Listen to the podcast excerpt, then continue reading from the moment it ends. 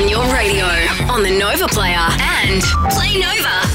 This is Nova.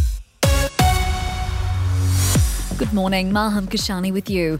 New laws strengthening visa rules for a group of released asylum seekers have been rushed through Parliament. The federal government striking a deal with the coalition after the High Court ordered the release of more than 80 detainees, ruling their indefinite detention unlawful. The changes will ensure they're monitored with ankle bracelets and adhere to strict curfew. Optus boss Kelly Bayer Rosmarin will be questioned about the handling of a nationwide outage when she fronts a Senate hearing today.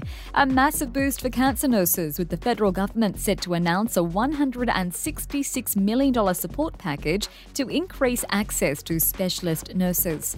Thousands of students across the nation will put their pens down today for another wave of nationwide strikes calling for climate action. That's despite government ministers and school leaders urging kids not to skip class. And Aussies have taken centre stage in Las Vegas, performing in a star studded lineup for the Formula One opening ceremony. Kylie Minogue stealing the show with a rendition of one of her viral hits.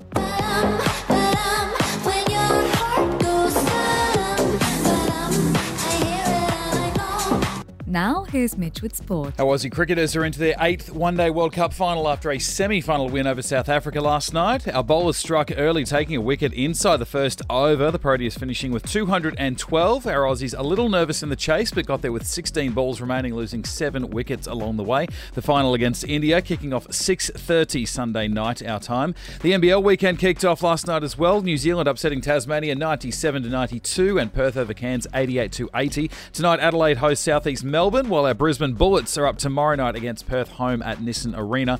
And the Socceroos one down, one to go for their World Cup qualifiers. They defeated Bangladesh 7 0 last night. Harry Souttar netting the first after just four minutes. Mitch Duke with a double inside three minutes just before half time to see the side lead 4 0 at the break. Their next match against Palestine in Kuwait next Wednesday morning, our time. If you need a real good rate on a car or home loan, talk to a real good sport at loans.com.au, proud premier sponsor of the Brisbane Broncos. A top of 31 degrees today. Right now it's 24, and you're up to date on Nova.